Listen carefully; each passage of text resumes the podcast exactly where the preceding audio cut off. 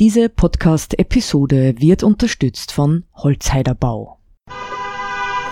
Stadt, Land im Fluss. Gegensätze, Widersprüche, Vorurteile und Perspektiven. Der Kernland-Podcast über das Verhältnis von Stadt und Land. Im freien Radio Freistadt, auf Radio Froh, diversen Podcast-Plattformen und im Online-Archiv der freien Radios cba.fro.at. Gefördert vom Bund, Land und Europäischer Union. Liederregion Müllviertler Kernland.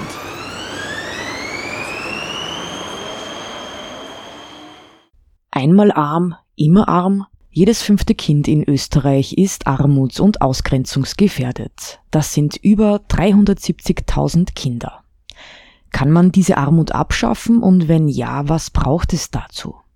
Damit beschäftigen wir uns in dieser Ausgabe von Stadt, Land im Fluss. Am Mikrofon begrüßt sie Claudia Prinz. Österreich ist eines der reichsten Länder der Welt. Dennoch sind 14 Prozent der österreichischen Bevölkerung arm oder armutsgefährdet. Bei Kindern und Jugendlichen liegt der Anteil noch höher. Das sind es knapp 20 Prozent. Wir haben uns gefragt, was es für Kinder bedeutet, arm zu sein welche Auswirkungen das auf ihre Bildung, ihre Gesundheit und ihre Zukunftschancen hat. Auch gehen wir der Frage nach, ob es einen Unterschied macht, ob ich auf dem Land oder in der Stadt arm sein muss. Dazu hat meine Kollegin Marita Koppensteiner mit Martin Schenk gesprochen. Er ist Sozialexperte sowie stellvertretender Direktor der Diakonie Österreich und Mitbegründer der Armutskonferenz. Wir haben ihm die Frage gestellt, ob es wirklich messbare Unterschiede zwischen Stadt und Land gibt. Ja, gibt's. Also die Überraschung ist vielleicht, dass die Armut äh, am Land geringer ist als an der Stadt. Äh, die Zahlen, die wir haben, weil oft man annimmt, dass in den Städten die urbanen, äh, der urbane Magnet dazu dient, quasi den Leuten eher Jobs zu geben, eher aus der Armut zu holen, eher Aufstiegs- und Zukunftschancen und das Land eher zurückfällt und man dort keine Chancen hat. Aber die Zahlen in Österreich sind umgekehrt. Es gibt natürlich strukturschwache Regionen, heißt es dann, das nördliche Waldviertel, südliche Burgenland, südliche Steiermark, wo die Armut hoch ist. Aber sonst ähm, ist Land in Österreich nicht automatisch armutsbetroffen. Im Gespräch mit Sozialorganisationen im Vorfeld haben die auch gesagt, dass durch das, dass am Land Armut so viel sichtbarer für die Umgebung ist, viele Familien auch in die Stadt abwandern. Also auch, dass man da dieser Stigmatisierung entkommt. Ja, also die sozialen Probleme werden in die Städte exportiert. Das ist in Österreich so, aber das ist in vielen europäischen Ländern so es werden soziale Probleme in die Städte exportiert. Das ist in Österreich so, aber auch in anderen europäischen Ländern so. Besonders durch diese Millionenstadt Wien ist es so, dass gerade aus dem Umlieg, aber Niederösterreich, aber auch Burgenland bis zu Steiermark ähm, Probleme von Leute Probleme hat, die äh, in die in die Städte gehen. Warum? Hat damit zu tun, dass man eben ähm, dass die Städte anonymer sind, dass man am Land kennt an jeder, an jeden und das kann ja unangenehm sein. In der Stadt ist man anonym. Es sind auch die sozialen Strukturen, Einrichtungen dichter. Also wenn man sich anschaut, Beratungsstellen, aber auch therapeutische Hilfen, wenn es um Gesundheit geht, sind in den Städten, Städten viel besser ausgebaut als am Land. Und dann gibt's auch noch äh, sehr, sage ich mal, bürgerunfreundliche Behörden, gerade wenn es um Sozialhilfe, Mindestsicherung geht, wo sogar manchmal Leuten nahegelegt wird, na, geh doch in die Stadt oder so, haben wir auch oft gehabt. Also da gibt es mehrere Gründe, warum Leute in die, in die, in die Städte ziehen. Und bei Frauen gibt es auch Frau-Mann-Sache. Wir wissen, dass Frauen eher in die Städte ziehen als die Männer, besonders Alleinerziehende oder wenn Frauen Kinder haben. Aber auch wieder ähnlich, weil die Betreuungsstrukturen in den Städten besser sind und die Hoffnung dort einen Job zu bekommen größer ist und die Männer bleiben eher zurück. Wenn man jetzt von Armut generell spricht, sind dann die Kinder im System die Allerschwächsten? Nicht nur, würde ich sagen. Kinder auf jeden Fall, weil sie ja immer, wenn sozusagen so bis sie stark sind, bis sie großjährig sind, bis sie ihre eigene Stimme erheben können, natürlich immer abhängig sind oder angewiesen sind, dass wer andere auf sie schaut. Aber natürlich sind auch Leute verletzlich, die psychische Erkrankungen haben oder die ab 50 chronisch erkranken und langzeitarbeitslos sind oder die im Alter, wenn sie pflegebedürftig werden, in Altersarmut fallen. Überall dort sind es so Lebensschwellen, Lebensphasen, wo Leute sehr verwundbar und sehr verletzlich sind. Aber Kinder natürlich sind es von Haus aus, weil sie einfach, wenn andere brauchen, von Beginn an so ein Baby ist zwar sehr kräftig und mächtig, wenn es schreit, das geht einem durch Mark und Bein, trotzdem braucht es die Mama und den Papa, damit es gut aufwächst, weil sonst wird das Kind äh, verwelken. Mhm. Wir haben jetzt schon von diesem Stadt-Land-Gefälle gesprochen, aber es gibt ja eine internationale Ebene. Wie gehen andere Länder, jetzt in Europa mal geblieben, wie gehen die mit Kinderarmut um? Gibt es da Unterschiede? Ja, Österreich, wenn man es vergleicht, steht recht gut da. Also Österreich hat einer der geringsten Kinderarmutsraten, wenn man es auch mit den anderen europäischen Ländern oder gar mit Amerika vergleicht. Äh, hat was mit dem Sozialstaat zu tun. Dort, wo die Sozialstaaten noch stark sind, wo sie nicht massiv gekürzt wurden in den letzten 20 Jahren, wo es Leistungen gibt für Familien, wo es, äh, wo nicht äh, das Schulsystem total kaputt gemacht worden ist oder das Gesundheitssystem. Überall dort äh, gibt es weniger Kinderarmut. Hat immer was damit auch zu tun, natürlich, wie verdienen die Eltern, weil Kinderarmut hat immer was zu tun, wie geht's Mama und Papa, das sind ja Haushaltsbetrachtungen und wenn dort die Einkommen noch so halbwegs sind, dann geht es sich so raus. Das ist die gute Nachricht. Die schlechte aber ist, ähm, dass auch in Österreich beginnt, krisenhaft und schwierig zu werden, besonders wenn man schlechte Jobs hat, also Jobs, von denen man nicht leben kann, wenn man äh, arbeitslos wird, gerade jetzt mit Corona, da geht das Arbeitseinkommen massiv runter, damit auch das Haushaltseinkommen und wenn man krank ist, also wenn die Eltern ähm, krank werden, psychisch oder physisch, äh, überall dann leiden die Kinder, weil dann plötzlich das Einkommen runterrasselt und man dann auch, wenn man Pech hat, in die Ausgrenzung schlittert. Man geht ja trotzdem davon aus, dass jedes fünfte Kind in Österreich armutsgefährdet ist. Ist das international gesehen immer noch ein niedriger Wert. Ja, es ist ein niedriger Wert. Also wenn wir in andere Länder schauen, besonders in die angelsächsischen, also Großbritannien zum Beispiel, ein sehr wirtschaftsstarkes und wirtschaftskräftiges Land, das aber äh, trotzdem massiv hohe Armutsraten hat. Warum? Weil es einfach seit den 80er Jahren den Sozialstaat ruiniert hat und weil es setzt auf eine irrsinnige große Anzahl von Niedriglohnjobs und Working Poor, also Leute, die mit ihrer Hände Arbeit zwar arbeiten den ganzen Tag, aber kein Einkommen generieren. Äh, und äh, das ist wirklich sehr stark ähnlich den USA, aber auch die, die Länder des Südens, Portugal, Spanien, Italien, haben nach der Finanz, Griechenland, nach der Finanzkrise 2008 ja auch massive Spar- und Kürzungsprogramme erlebt und auch dort hat sich die Kinderarmut massiv erhöht. Stabil ist es geblieben, eben in Österreich interessanterweise. Warum? Interessanterweise, man sieht, dass nach der Finanzkrise Österreich keine riesigen Sparpakete gemacht hat, sondern eher versucht hat, äh, die sozialen Sicherungssysteme zu halten und deswegen ist es stabil. In Deutschland übrigens, ein vergleichbares Land mit Österreich, ist durch Einführung von Hartz IV die Kinderarmut massiv gestiegen, weil mit Hartz IV äh, quasi die, die, die Armut in die unteren Mittelschichten eingedrungen ist und die Leute plötzlich, weil die, quasi das Arbeitslosenversicherungsrecht äh, schwächer wurde und geschwächt wurde, die Leute ganz schnell ins letzte untere Netz gefallen sind und die Kinder mit ihnen. Es ist also erfreulich, dass die Armut im internationalen Vergleich in Österreich eher gering ist. Das bedeutet aber nicht, dass es für den Einzelnen oder die Einzelne deshalb leichter ist. Das weiß auch Martin Schenk. Äh, der Vergleich hilft ja keinem einzigen Kind in Österreich. Es gibt 300.000 Kinder, die von Armut betroffen sind. Wenn man ihnen sagt, na schau, bis Österreich steht super da, äh, das ist zynisch. Ja, Das heißt, jedes einzelne dieser 300.000 Kinder braucht eine, eine Strategie, Maßnahmen, damit es da rauskommt. Und äh, Österreich hat Probleme beispielsweise, wo man massiv was tun muss im Schulsystem, also in der, in der Fähigkeit, Kinder aus Haushalten, wo es weniger Geld gibt, zu besserer Bildung oder höheren Bildungsabschlüssen zu bringen. Da liegt Österreich unterdurchschnittlich. Also wir haben geringe Kinderarmut, gute soziale Daten, aber da unterdurchschnittlich. Das ist überraschend hat was mit dem Schulsystem zu tun. Und zwar mit drei Dingen. Erstens mit einer viel zu frühen Bildungsentscheidung mit zehn Jahren, die in Österreich, eigentlich nur mehr in Österreich und Deutschland, in den reichen Ländern äh, gibt. In allen anderen Ländern ist das viel später, 12, 13, meistens, meistens 14. Äh, das zweite ist, wir, wir haben eine Art Halbtagsschulsystem. Das ist ein großes Problem für Kinder, die benachteiligt sind. Äh, und das dritte ist, dass sich auch in bestimmten Schulen Kinder aus einkommensschwacheren Haushalten konzentrieren. Das nennt man Kontexteffekt. Und auch das ist schwierig. Die sogenannten Brennpunktschulen. Kein gutes Wort, aber äh, das bezeichnet es damit. Und in all drei Dingen kann man was tun. Man kann die Bildungsentscheidung später machen, was gescheit wäre. Man kann die sogenannten Schulen, wo es schwieriger ist, besser ausstatten. Da gibt es die Idee eines Chancenindex, dass diejenigen Schulen, wo es einfach mehr Probleme, mehr Herausforderungen gibt, da mehr Geld kriegen, mehr Ressourcen und damit was machen und den Kindern helfen.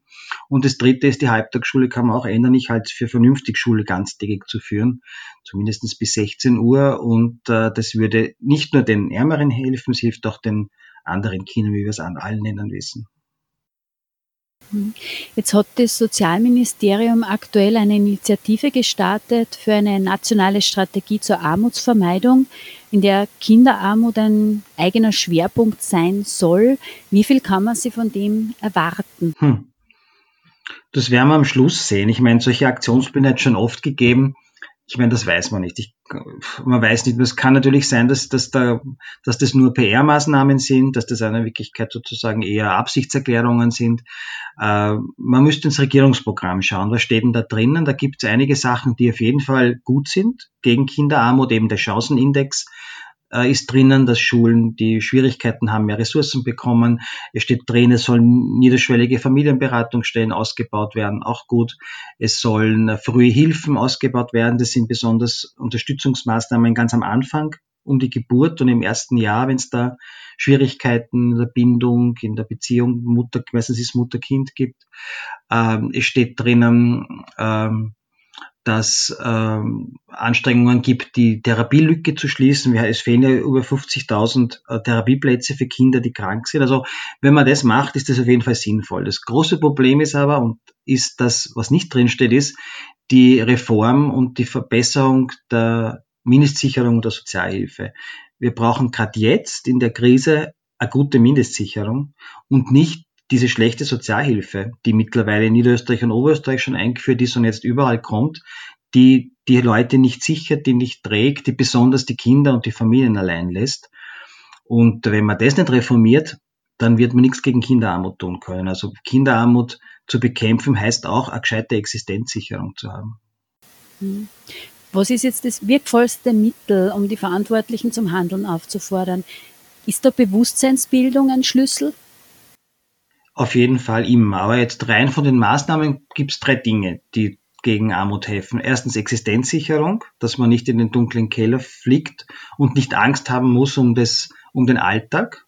Das ist ganz schlimm für Familien, wenn sie der ganze Tag nur darum dreht, dass man irgendwie durchkommt. Das merken die Kinder, das checken die Kinder und dann gibt's keinen Kopf für was anderes, für Lernen, für Freizeit, für, für Wachsen, für Erholung, für einfach Kind sein.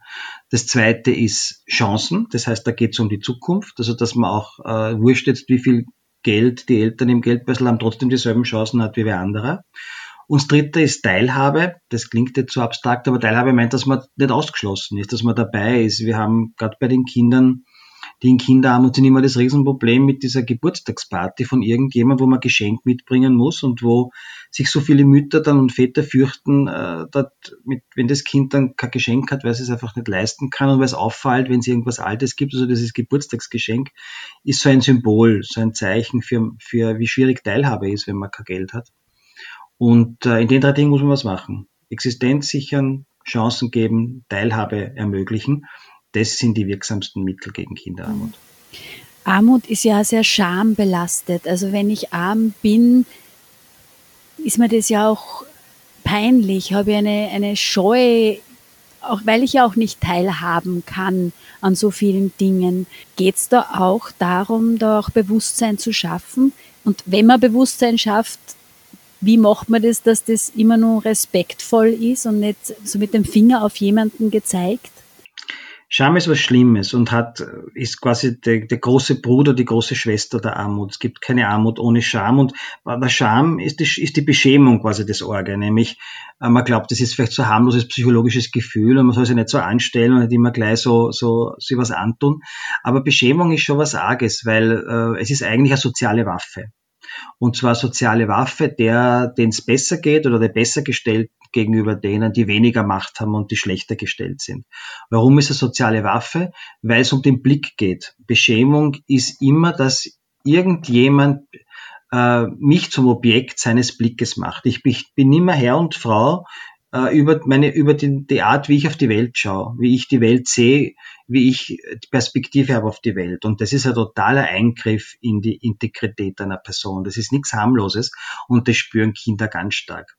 Und das spüren, das spüren sie unbewusst und ähm, das macht sie klein. Ja? Also Beschämung macht Kinder klein und das Gegenteil soll bei Kindern sein, die sollen groß werden, die sollen wachsen. Und äh, Beschämung hält sie aber klein. Deswegen ist jede Form der Armutsbekämpfung auch ein Kampf gegen diese Beschämungssachen. Und aber damit man es nicht nur moralisierend bekämpft, heißt Beschämung, muss man immer die Machtverhältnisse äh, auch bekämpfen. Also Beispiel in der Schule, da geht es darum, auch von Seiten der Schule, des Lehrpersonals, der Architektur, ist es eine Schule, wo Kinder mit auf Augenhöhe lernen können, mit Respekt, oder wird man da gleich schlecht gemacht und runtergemacht oder ähm, schief angeschaut, wenn man was nicht kann. Oder äh, die Fra also diese Fragen sind ganz zentral, ob man was lernt oder nicht. Mhm. Auch der respektvolle Umgang mit dem Gegenüber. Massiv. Also es gibt, es gibt, es gibt Studien dazu, das heißt äh, Bedrohung durch Beschämung, Stereotype Threat, die, die, die, die zeigen, dass wenn man, wenn Kinder erleben müssen, dass sie als weniger wichtig, als weniger wertvoll betrachtet werden, im Blick der anderen. Und wenn es noch, noch, noch die Lehrperson unterstützt, dass sie weniger wert sind, weniger bedeutend, äh, so minderwertig in gewissem Sinne, dann wirkt sich das total auf ihre Leistungen aus. Also Kinder, die unter solchen Bedingungen lernen müssen, haben auch schlechtere Ergebnisse. Und gibt man die in eine andere Klasse, wo plötzlich der respektvolle Blick ist und auf Augenhöhe und dieses abwertende Urteil der anderen nicht ist, haben die Kinder um äh, zwei, drei Noten gleich bessere Leistungsergebnisse. Also das wirkt sich total aus, wenn man Kinder runtermacht. Wenn man von der Bekämpfung der Armut spricht, muss man also gleichzeitig auch gegen die Beschämung, die mit Armut einhergeht, vorgehen. Respekt und einander auf Augenhöhe begegnen sind laut Martin Schenk im Diskurs um Armut essentiell. Martin Schenk ist Sozialexperte sowie stellvertretender Direktor der Diakonie Österreich und Mitbegründer der Armutskonferenz. Meine Kollegin Marita Koppensteiner hat mit ihm gesprochen.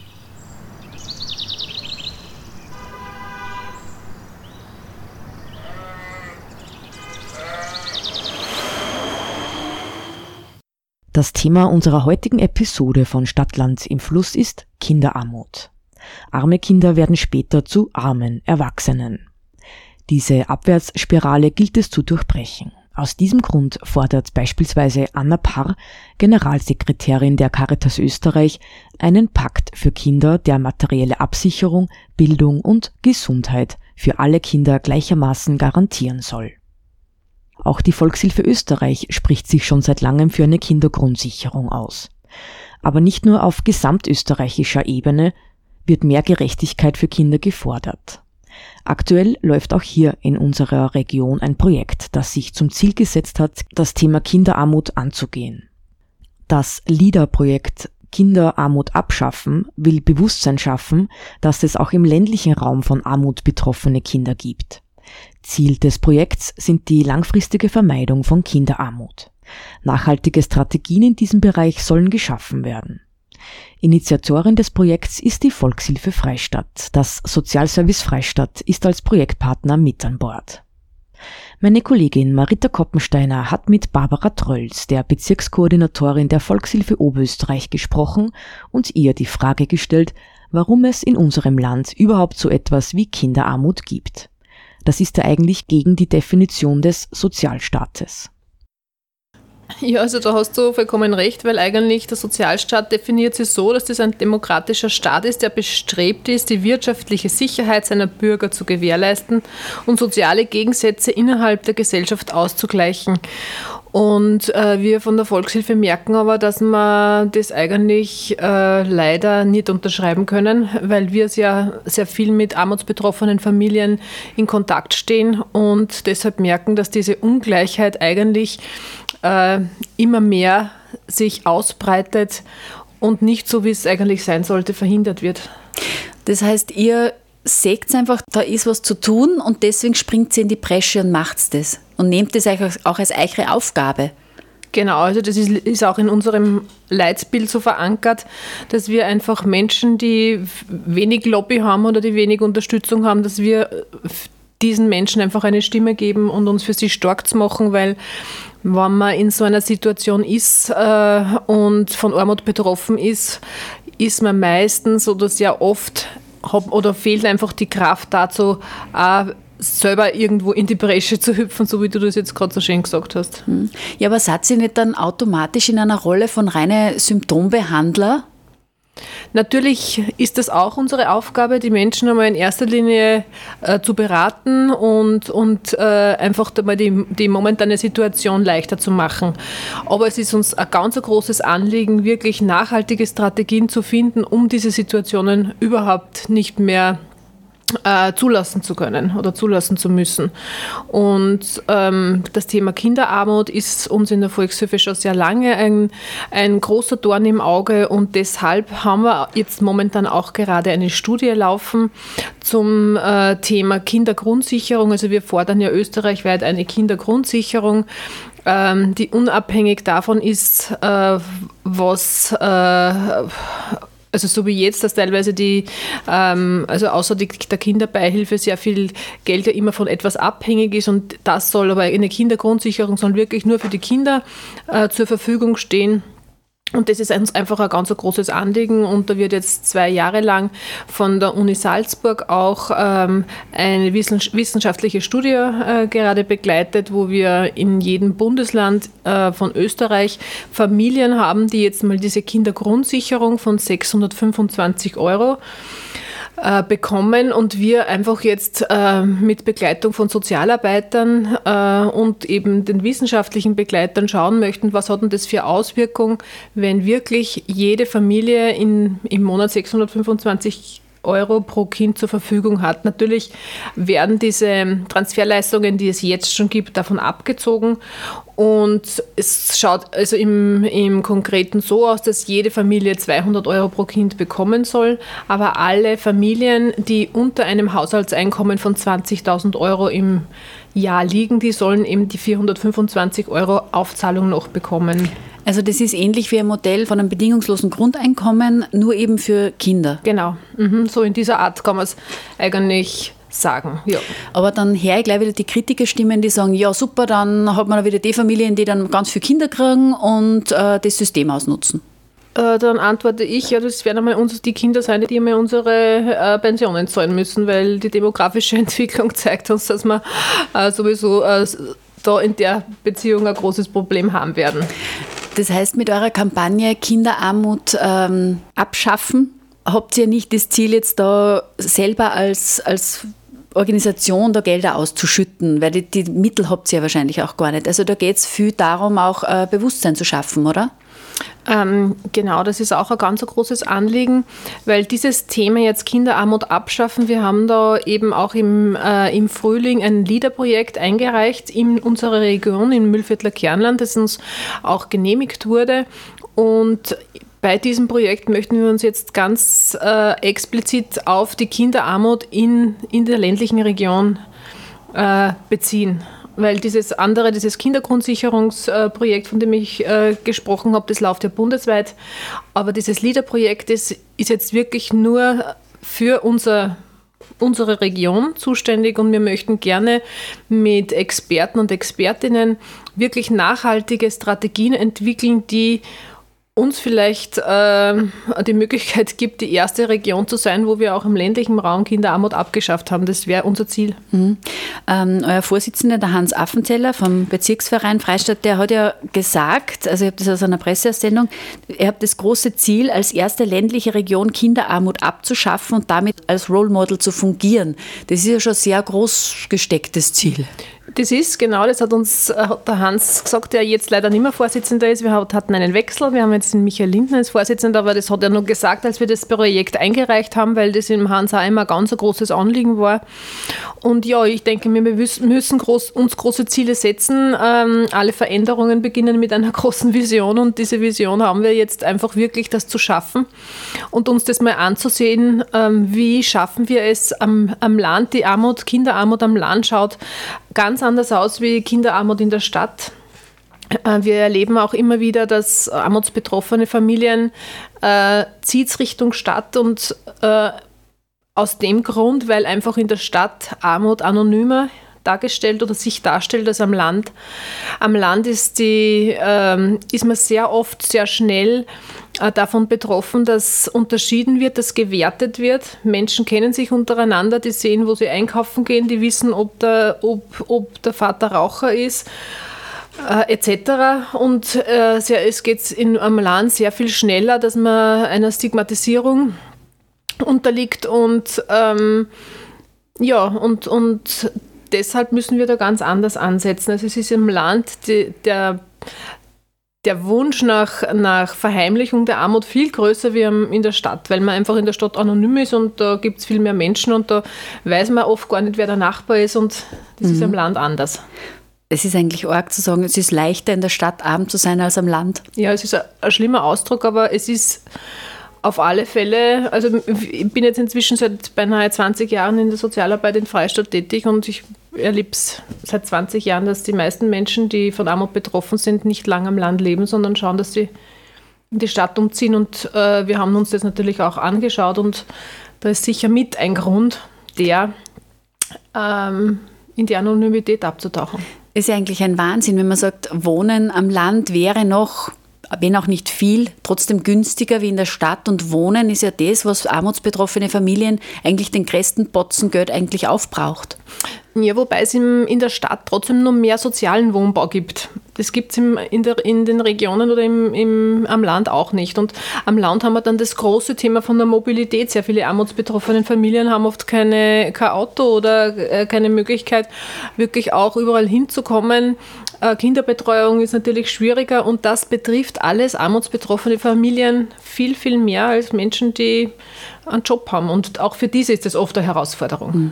Ist vielleicht auch das, dass in der Stadt auch mehr, weil du jetzt schon Kinderbetreuung angesprochen hast, einfach mehr Institutionen gibt, wo man sich hinwenden kann. Jugendzentren zum Beispiel, wenn man jetzt an Kinderarmut denkt. Da kann ich hingehen, da kann ich meine Freizeit verbringen und es kostet nichts. Mhm. Äh, ich muss nicht immer konsumieren, ich kann einfach mal nur sein. Vielleicht gibt es da einfach in der Stadt da mehr Angebote oder einfach, ich kann den öffentlichen Raum besser nutzen, ohne dass ich es kübe, ich lunge herum. Mhm. Natürlich ist das auch mit ein Grund und natürlich äh, weiß man auch, dass sehr viele Gleichgesinnte sich gerne zusammentun und natürlich, äh, wenn ich sehe, da gibt es mehrere, denen es vielleicht nicht so gut geht und dann schließe ich mich mit diesen zusammen und das ist natürlich ein Thema. Also gerade die Freizeitbetreuung ähm, ist ein großes Thema. Mhm.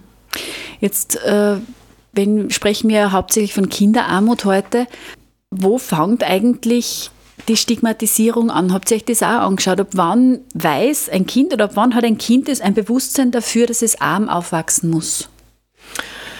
Also meiner Meinung nach beginnt es schon sehr bald, beginnt es teilweise schon im Kindergarten, wo die Kinder das erste Mal merken, vielleicht ähm, mein Kindergartenfreund äh, hat, äh, hat Ski zur Verfügung bei den Skitagen und ich muss es ausborgen könnte jetzt zum Beispiel so ein, erste, so ein erstes Erlebnis sein.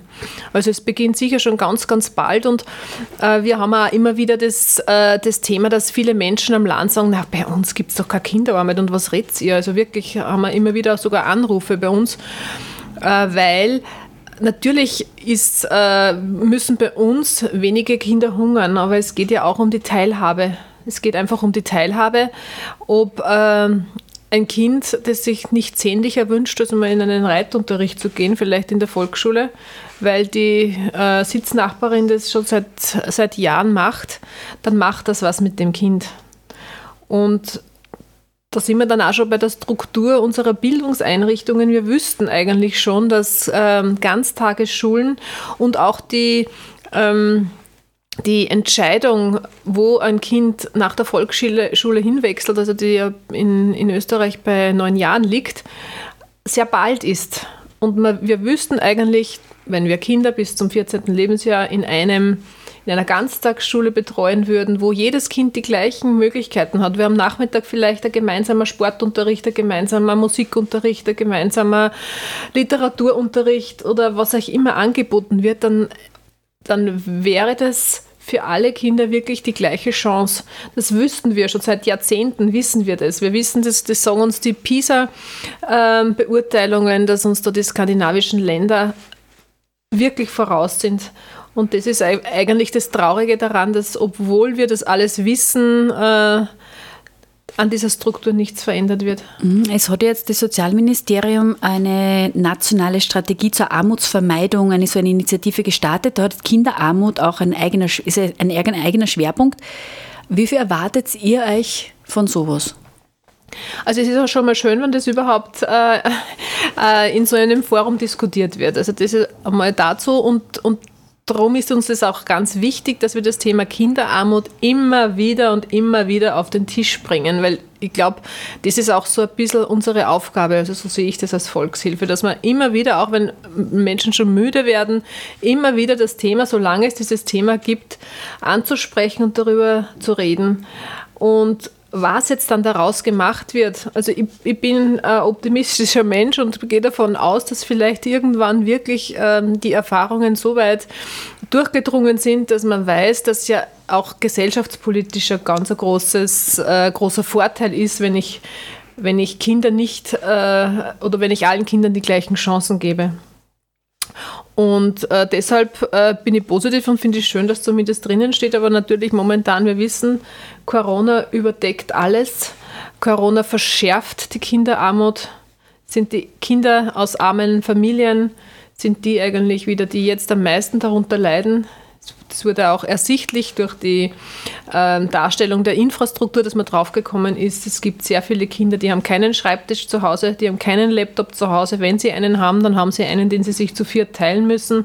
Die haben keinen ordentlichen WLAN-Anschluss das sind jetzt Themen, die durch Corona überhaupt wieder äh, aktuell geworden sind, weil das mhm. hat man früher alles irgendwie unter den Tisch gekehrt. Jetzt ist es aber da und jetzt merkt man, oder sehr viele Lehrpersonen haben auch gemerkt, sie haben zu sehr vielen Kindern keinen Kontakt mehr gehabt oder es ist, da, ist irgendwie die Verbindung ab, mhm. abgerissen. Ja, weil einfach mehrere Faktoren zusammenkommen. Ich habe zum einen vielleicht engere Wohnverhältnisse, ich habe ungesündere Wohnverhältnisse. Ich habe einfach generell schlechtere Voraussetzungen, weil vielleicht auch meine Eltern aus bildungsferneren Schichten kommen. Die können mir genau. nicht so viel helfen. Ähm, auch ist so, dass speziell Niedrigverdienerinnen und Verdiener äh, mehr von Kurzarbeit und Arbeitslosigkeit betroffen sind, jetzt in Corona-Zeiten. Dann gibt es familiäre Spannungen, weil einfach diese ganzen Faktoren zusammenkommen. Das heißt, die Kinder sind die, die das alles ausbaden müssen. Mhm, ganz genau. Ja, genau. Mhm. Die dann wieder an vorderster Front natürlich mit dabei sind. Und ja, und das, vielleicht ist das jetzt auch ein bisschen ein Motor, dass man da diese, diese strukturellen Themen vielleicht auch wirklich ganz konkret dann nach der Krise angeht. Mhm. Die Volkshilfe, ihr habt ja eine große ähm, Aktion, also wirklich österreichweite Aktion. Jetzt nicht nur dieses LIDER-Projekt bei uns in der Region, sondern das ist ja ein großer Schwerpunkt. Jetzt habe ich letzte Woche eine Presseaussendung von der Anna Paar, der Generalsekretärin von der Caritas Österreich, bekommen, die auch einen Pakt für Kinder fordert, der eben so auf drei Säulen aufbauen soll, materielle Absicherung, Bildung und Gesundheit. Gibt es da irgendwelche Bestrebungen, dass man sagt, man schließt sich da zusammen? Ist das überhaupt organisatorisch möglich, wenn Sie so große Sozialorganisationen dann da gemeinsam auf Tiers stehen? Also wir sind ja gerade in, in so Foren wie dem Armutsnetzwerk ohnehin verbunden und, und äh, auch vernetzt und natürlich wird man da schauen, weil je, je mehr Sozialorganisationen dieses, zum, dieses, dieses Thema Kinderarmut äh, auf die Agenda setzen, desto mehr Kraft haben wir natürlich auch. Und das versuchen wir dann natürlich in so, so solchen Foren auch äh, wirklich immer wieder dann auch voranzutreiben. Mhm. Ist es, das habe ich mir jetzt gefragt, möglich, über das Thema Kinderarmut wirklich Armut generell auch bekämpfen zu können. Wenn man durch das sagt, okay, wir schauen jetzt wirklich Kinderarmut abschaffen, dass man dann auch zum einen das Bewusstsein schafft, zum anderen aber auch die, die strukturellen Möglichkeiten, Armut als Ganzes anzugehen. Auf alle Fälle, weil arme Kinder werden meist arme Erwachsene. Das ist ein Kreislauf, das ist eine Negativspirale und davon sind wir überzeugt, wenn wir diese Negativspirale schon schaffen, im Kindheitsalter zu durchbrechen, dann wird es auch allalong weniger armutsbetroffene Menschen geben. Natürlich brauchen wir die Rahmenbedingungen, die, die, ähm, die sich da irgendwie auch anpassen. Wir haben jetzt eine Armutsschwelle von äh, circa ähm, dass ich da jetzt keinen Blödsinn sage, von ca. 1200 Euro pro Monat. Also jeder Mensch, der weniger als 1200 Euro pro Monat verdient, ähm, ist an der, liegt an der Armutsschwelle, weil wenn man die Lebenserhaltungskosten abzieht, dann bleibt da nicht mehr viel über. Und natürlich äh, hoffen wir, dass irgendwann auch der Mindestlohn so angepasst wird, dass wir über diese Themen nicht mehr diskutieren müssen. Aber wir hören ja gerade jetzt während der Corona-Zeit auch immer wieder über das bedingungslose Grundeinkommen, das auch viel mehr diskutiert wird, wo man, äh, wo man merkt, da tut sich was.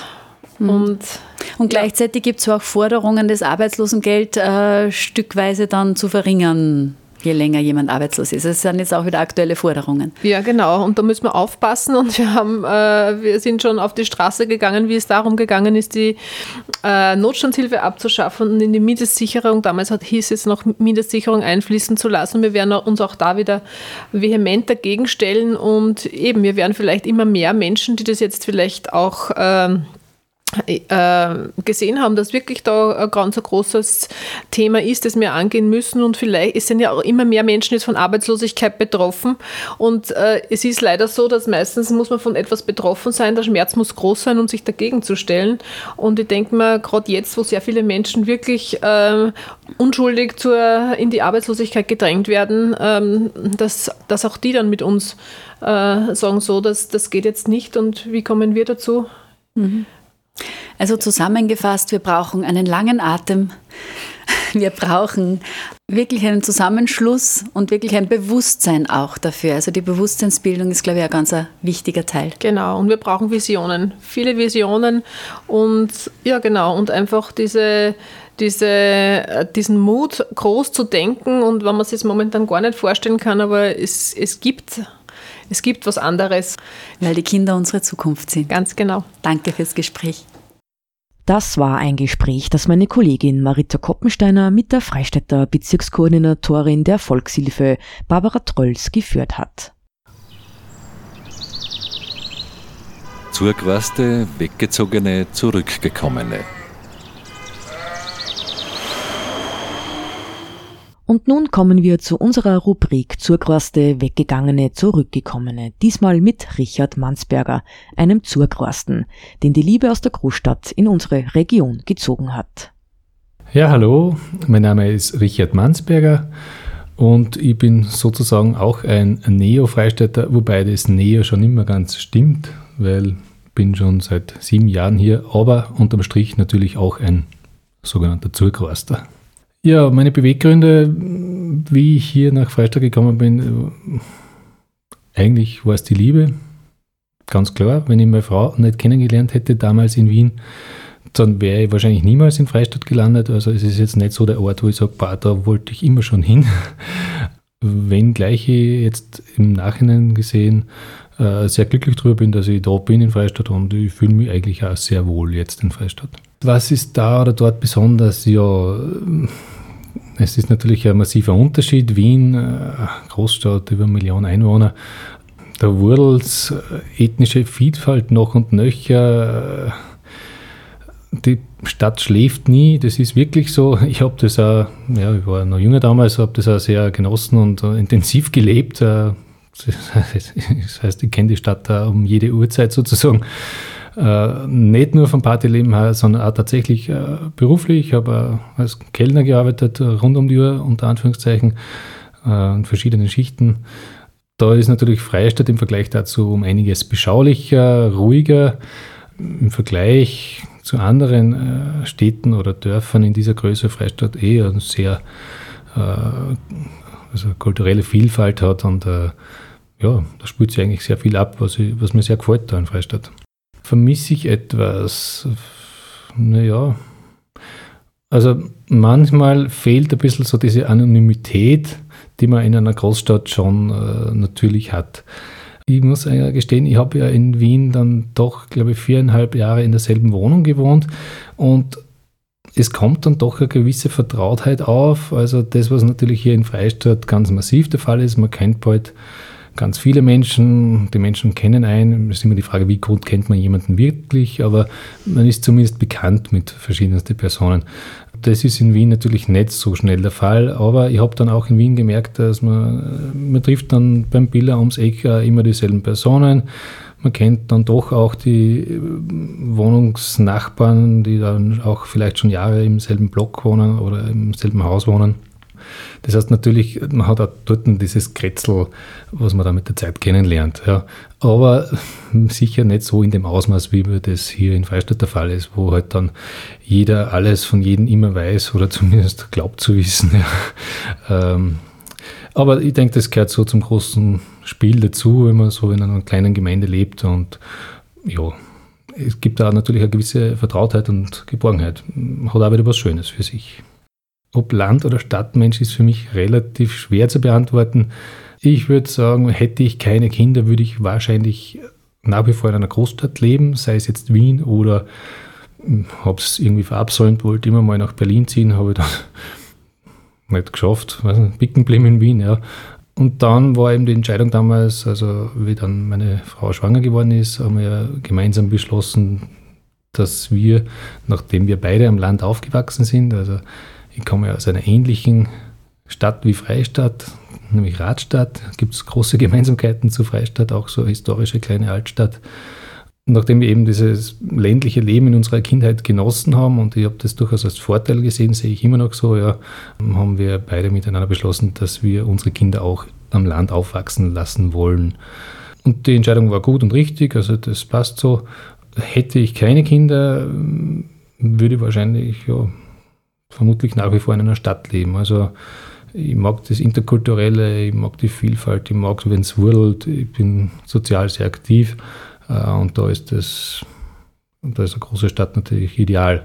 Ja, das Einzige, was ich schon merke, ist, umso älter dass ich werde, desto mehr kann ich mich auch für die Natur begeistern.